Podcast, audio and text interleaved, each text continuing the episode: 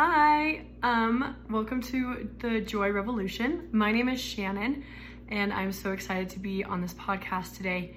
Um, I've been studying a lot for this, so I'm super excited. And yeah, so just a little bit about me, me before we jump in. First off, I am not poised when it comes to my words, and so when I uh, stumble over them, please forgive me. Um, it is just inevitable. But second, I'm from Arizona. I was raised in Arizona. I love the heat and I love just hanging out, being with my family and friends, learning. Um, currently, I'm studying at BYU Idaho and I am in the child development major. So hopefully that works out. We don't know where God wants me to be yet. Well, He knows. I just don't know. So I'm still trying to work on that. Um, trying to figure out what He has in store for me and where He wants me in life. But something that has always been constant for me um, has been my knowledge and my love of our Savior. Um, throughout my whole life, I have tried to be the best that I can. And this podcast, thank you, Easton, for letting me do this, is helping me do that. Um, as I've studied this last month, preparing for this, um, I've just really come to know that my Savior loves me and He loves each of you. So let's jump right in, why won't we? Um, today on our podcast, we're talking about Second Corinthians 8 through 13. Um, so, just a little recap. Previously, Paul has been talking to the Corinthians. Um, he talked about repentance, he talked about forgiveness, he talked about um, God's love for his children. And in 8 through 13, he's giving more advice. Um, he talks a lot about the poor and the needy. He talks a lot about how Christ is um, simple. When it comes to Jesus Christ, it is simple and it is clear. Um, he also talks about being perfected in obedience. But today I kind of wanted to focus in on um, the poor and the needy. And so in Second Corinthians 9, in this chapter, he's talking about how God loves um, when we serve, when we give, and when we sacrifice. Um, that's exactly what Jesus Christ did. He loved, he served, and all in all, he sacrificed his whole life for us and for the people that he um, lived around at that time. And so, obviously, God loves this sacrifice. Um, and in this, Paul, he says, But this I say, he which soweth sparingly shall reap also sparingly, and he which soweth bountifully shall reap also bountifully. So, if you give a lot, you're going to receive a lot. If you give a little, you'll receive a little. Um, but then Paul goes into more of the intent. Why are you giving a lot or why are you giving little? He says, Every man according as he purposeth in his heart, so let him give, not grudgingly or of necessity, for love or for God loveth a cheerful giver. And God is able to make all grace abound towards you, that ye, always having all sufficiency in all things, may abound to every good work. Now, I was thinking about specifically verse 7 where it talks about every man according as he purposeth in his heart. So what what your purpose is why are you doing these things? Um, let him give. And he says not grudgingly and not for necessity but because god loves the cheerful giver. And this reminded me a lot of what my mission president would say um, or talk about. I served with easton in the santa rosa california mission um, and a lot of other people who have been on this podcast. So we have had, at least I have had an amazing time um, learning from them, um, but specifically our mission president. And there's one lesson that our mission president gave. It was talking about Laman and Lemuel and Nephi. And he was talking about their obedience. Now, Laman, Lemuel, and Nephi, they all did the same. They all left um, from Jerusalem into the wilderness. They all went back into Jerusalem for the plates. They went back into Jerusalem for wives. Like they they all did the same thing. But what was their purpose behind it? Did um, we see that Laman and Lemuel they were they did it begrudgingly. They did it out of necessity.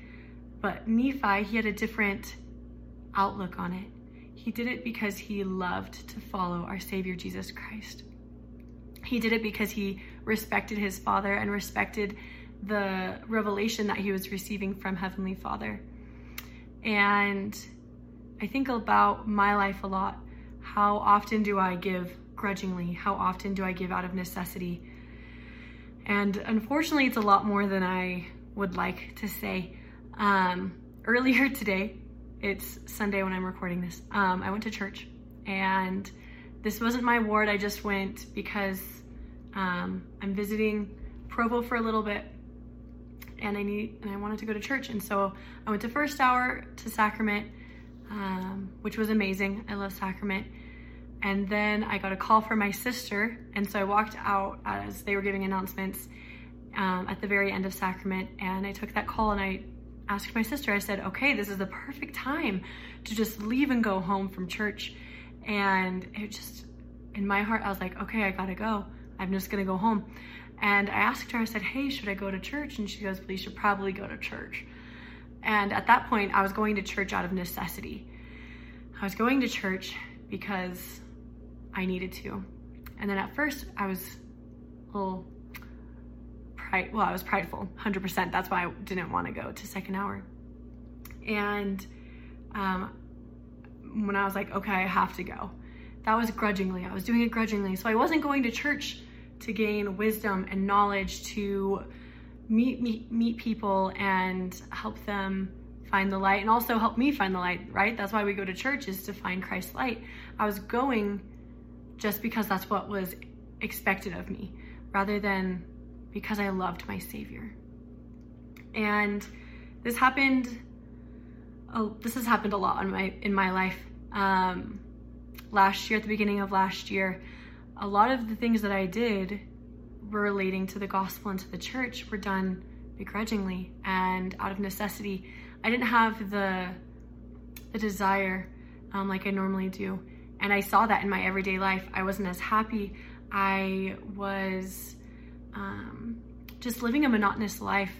I didn't see purpose in what I was doing, and something clicked in my head after study and after prayer um, that I wasn't living the life that God had anticipated me to live. I was just going through life rather than living life. And I didn't have that joy that I wanted, that I had, that I had on my mission, that I taught people about. That joy just was absent in my life. Um, and I think it's because a lot of my my life I felt stress when it comes to the church, when it comes to the gospel. I felt overwhelmed by praying and reading my scriptures and going to activities and going to the temple and trying to get to all church activity, like church meetings or ministering, like everything just was building and it was overwhelming. But as I was studying Come Follow Me, um, Paul said something. Obviously, he's talking right now about don't give it begrudgingly, give it because you love the Lord. But in verse or in chapter 4 of Second Corinthians, I know this was um, last week's Come Follow Me, but this is just something that has stood out to me.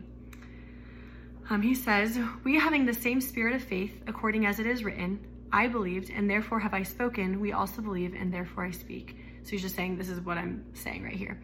Knowing that which um, that he which raised up the Lord Jesus shall raise up us also by Jesus, and shall present us with you. And he's talking to to Corinthians. Um, so he's saying that if you listen to us, we listen to God, we'll, we'll all be raised together, we'll all work together. Um, for all things are for your sakes, that our abundant grace might through the thanksgiving may, of many redound to the glory of God, for which cause we faint not. But though our outward man perish, yet the inward man is renewed day by day. And I felt that outward man perishing. My my physical body, I was drained. I didn't feel like I had the energy to go about life, um, whether it was work or school or my relationships or specifically my relationship with God. I didn't have that energy. And at that point in my life, I didn't know, I didn't have that inward man, my spirit um, renewed day by day because I wasn't turning to God. I wasn't doing the things that God had anticipated with the right desire. Um, but it says here, for our light affliction, which is but for a moment, worketh for us a far more exceeding and eternal weight of glory. So the things that are weighing us down, things like literally anything. It could be the need to make dinner, it could be the pull to find friends or the pull to get your bachelor's degree. It could be the pull to um, do well in your church responsibilities. Um, those things weigh us down. But Paul, he taught us that when we're feeling that weight, that if we turn to God with the right desire, that that weight will be eased from us. Um, and that light will be, or that burden will be lightened. Um, I love in the Book of Mormon, this is in Mosiah. Let's see if I can pull it up real quick. The, the people, the, I believe it's the Lamanites at this point. I'll have to um, check that before I start telling you guys exactly what happens. Um, there's a people that are being held kind of, in, they're in slavery. And so much so that, wow, I'm really just blanking on where this is. I'm so sorry, guys. Um, so much so that the people holding them in this slavery, they Okay, there we go. I was in the right chapter. I was just making sure. Um, they couldn't even pray. They said they put these people over them that if they saw them praying, that it would be punished. Um, and so this is Mosiah 24. And people in bondage. Let's see where it is. So it says here in verse 9, kind of because I butchered what I was just saying, I'll just read it for you so you know exactly what's going on. Um, for Amulon knew Alma, that he had been one of the king's priests and that it had that he had believed the words of Abinadi and was driven out before the king, and therefore he was wroth with him, for he was subject um, for he was subject to King Laman, yet he exercised authority over them and put tasks upon them, put taskmasters over them. And it says, And it came to pass that uh, so great were their afflictions that they began to cry mightily to God and Amulon, Amulon commanded them that they should stop their cries, and he put guards over them to watch them, that whosoever should be found calling upon God should be put to death. And Alma and his people did not raise their voices to the Lord their God, but did pour out their hearts to him, and he did know the thoughts of their hearts. And it came to pass that the voice of the Lord came to them in their afflictions, afflictions, saying, Lift up your heads and be of good comfort, for I know of the com- uh, of the covenant which ye have made unto me and I will covenant with my people and deliver them out of bondage. And this is what the Lord says He says, And I will also ease the burdens which are put upon your shoulders, that even you cannot feel them upon your backs, even while you are in bondage. And this will I do, that you may stand as witnesses for me hereafter. And that they that you may know of a surety that I, the Lord God, do visit my people in their afflictions. Um, I love that so much because that is a perfect example of, of God's mercy. Um, his people were in bondage and they needed help. And he came to them and he said, I know what you're going through. I know how you're feeling. I know the weight that is on your shoulders. But through my son, through Jesus Christ, I will lift, I will lift those burdens. Um, and sometimes we read those stories, we hear about these stories, and it might just seem like a fairy tale. It might seem out of our reach. There's a book I was reading earlier this year. It's called Believing Christ, I believe. Um, and in this, the author was talking about do we believe in Christ or do we believe Christ? Do we believe in his miracles that he's performed in the past? Or do, do we believe him that he will perform those miracles in our own lives? Um,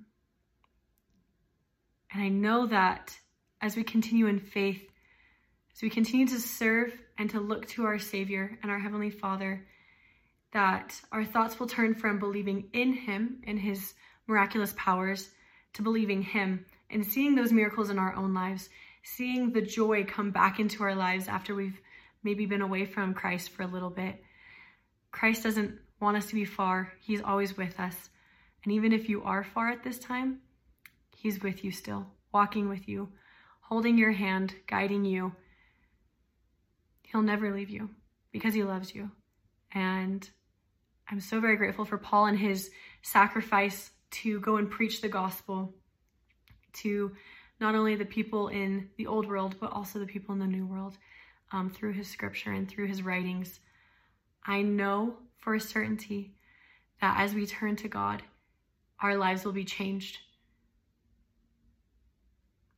President Nelson talks about how when we repent, it's repentance isn't just changing your behavior, but it's also changing your breath, changing your thoughts, changing the way you do literally everything. And thus we can become that new person in Christ. We can be born again and changed. And on that conversion path, um, we'll be able to have that joy again.